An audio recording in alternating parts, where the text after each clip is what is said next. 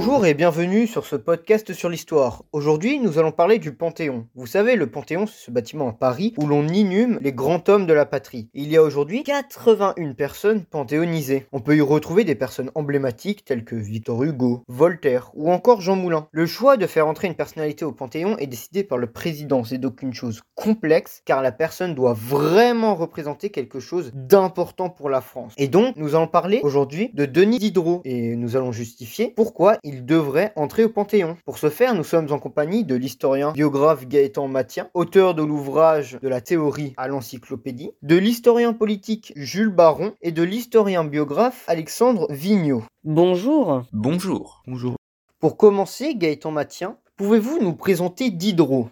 Denis Diderot est un écrivain et philosophe des Lumières qui est né le 5 octobre 1713 à Langres en Haute-Marne et mort le 31 juillet 1784 à Paris, probablement d'un accident vasculaire. Il était un romancier, dramaturge, conteur, essayiste, dialoguiste, critique d'art, critique littéraire et traducteur. Il est notamment connu pour avoir posé les bases du drame bourgeois au théâtre, qui est un intermédiaire entre la comédie et la tragédie dont les personnages euh, sont issus de la bourgeoisie. Il a révolutionné le roman avec Jacques le Fataliste et son maître qui propose un dialogue philosophique, il a inventé la critique, il se démarque aussi en philosophie en proposant un raisonnement autonome au lecteur et il est surtout connu pour avoir euh, écrit l'encyclopédie qui est un ouvrage de référence qui synthétise un maximum de connaissances. Il est peu connu de ses contemporains car il était peu enclin à la vie de salon et il était mal reçu par la révolution. Il a eu sa reconnaissance seulement au 19e siècle et aujourd'hui reconnu pour euh, son érudition, son esprit critique et pour un certain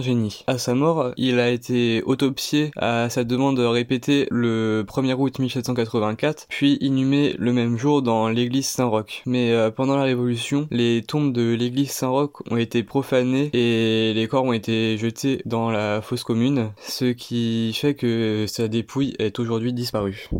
Merci monsieur Mathien. Euh, Jules Baron, en quoi Diderot est-il lié à la République? Diderot est à la République. Bien qu'il soit mort avant la Révolution et la Première République, ses pensées ainsi que son appartenance au mouvement des Lumières ont beaucoup joué dans l'apport de nouvelles idées dans la société. Elles ont ainsi pu faire émerger les premières esquisses d'une pensée républicaine et peut-être même mener à la Révolution. Diderot possède aussi de grandes chances d'entrer au Panthéon, car on peut déjà y retrouver Voltaire ou Rousseau. S'il y est inhumé, on y retrouvera alors trois des plus grands philosophes des Lumières. Denis Diderot a déjà failli être panthéonisé une fois lorsque François Hollande était au pouvoir. Le président aurait alors écouté les conseils de Jacques Attali, l'auteur de Diderot ou Le bonheur de penser, qui veut que Diderot y rentre. Mais il n'y est pas encore inhumé, car Hollande aurait changé d'avis et préféré favoriser l'entrée des femmes dans ce lieu, car les femmes y sont en grande minorité. Diderot fait donc partie de la liste de ceux qui ont le plus de chances d'être panthéonisés dans le futur. Cela prouve aussi que ces idées peuvent être en concordance avec celles du président et donc de la République. Dans les idées de Denis Diderot, on peut aussi retrouver l'enseignement non religieux ou encore le développement du droit d'auteur. Ces deux idées se retrouvent aujourd'hui dans la République et peuvent s'apparenter à une éducation laïque et à la liberté. Ainsi, Diderot possédait des idées républicaines avant que la Première République n'apparaisse. Il aura peut-être même été un pilier dans la création d'une République.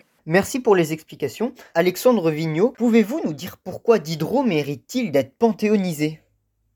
Depuis son enfance, Denis Diderot est possédé par une curiosité inébranlable. Il s'intéresse aux sciences, à la littérature, au théâtre, à la médecine, à la philosophie, à l'économie et à la politique. Il dénonce le conservatisme de la société dans laquelle il vit et le rôle oppressant de la religion.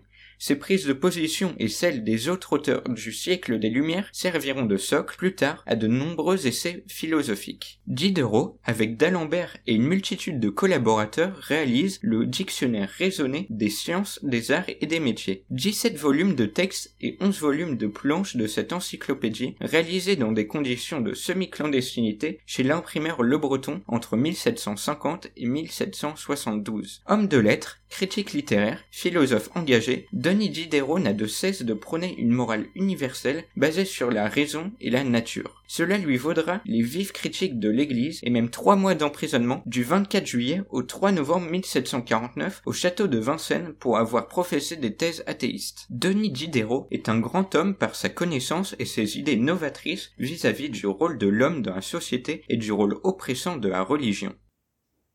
Merci messieurs pour votre intervention très enrichissante. Elle nous aura permis de mieux connaître Diderot et de constater qu'il mérite d'entrer au Panthéon. Quant à nous, nous nous retrouvons la semaine prochaine pour un nouveau podcast sur l'histoire. Sur ce, bonne journée à tous.